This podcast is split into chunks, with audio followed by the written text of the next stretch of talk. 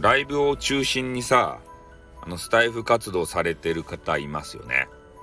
うん。まあ、ライブ楽しいよね。まあ、リアルタイムで、えー、いろんな人のね、意見をいただけたりとか、えー、知った激励されたり、みんなで笑い合ったり、まあ、楽しいんですけれども、まあ、このライブをしてる人もね、ぜひ、えー、収録上げてほしいなって思いますね。うん。やっぱライブっていうのはね、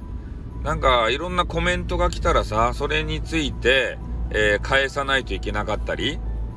なかなか自分語りがしにくい時もございますよね。まあ、人が少なかったらね、えー、自分語りできるかもしれんけれどもさ、まあそれがね、なんか人がこういっぱい来ることによって、あんまりね、えー、自分が話したかったテーマが話せなかったりとか、そういうことがあるわけですよ。でも、収録やったらね、たっぷりと、ね、もうめちゃめちゃ時間使って、えー、自分のことを語ることができる。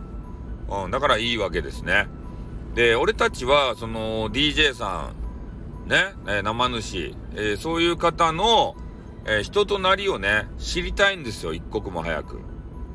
で、ライブに行ってね、あ、楽しいなって思うけど、この人本当はどんな人なのかなっていうめちゃめちゃ気になるんですね。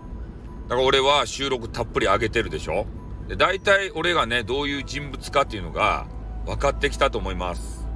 ね、激化はガール好きで、巨乳好きでね、あと、えー、人によったらね、え俺の性癖なんぞも、えー、知ってる方もね、えー、いるのかもしれません。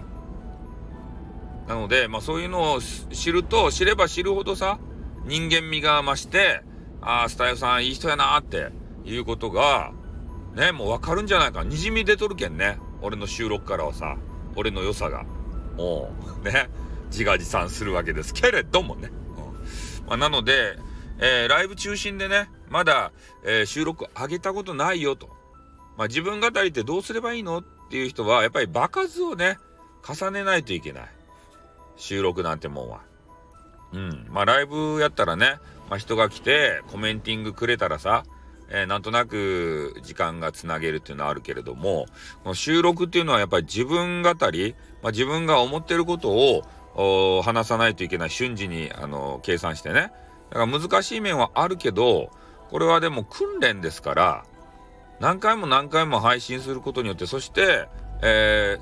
ー、聞いてくれた方の数っていうのも出てきますからね。まあ、ライブもそうでしょうけど、で、このタイトルの配信は、えー、あんまりよろしくなかったなとか、これは、特にね、意識してタイトルつけてなかったけど、なんか伸びてるなーみたいなさ、ね、この辺のことはね、後藤理恵さんがめちゃめちゃね、詳しいんですけれども、スタイフの分析はね。うん、だから俺は分析はしないんですが、まあ、とにかくそういうものも見ながらね、えー、自分の収録したやつ、ここは伸びてるなーって、それ、それを見るだけでも楽しいですよ。うん。なので、まだね、ライブばっかりで収録したことがない、ね、ライバーの皆さん、ぜひね、収録にも足を伸ばしてみてはいかがでしょうか？ハマりますよってことでね。はい、終わります。あって、またな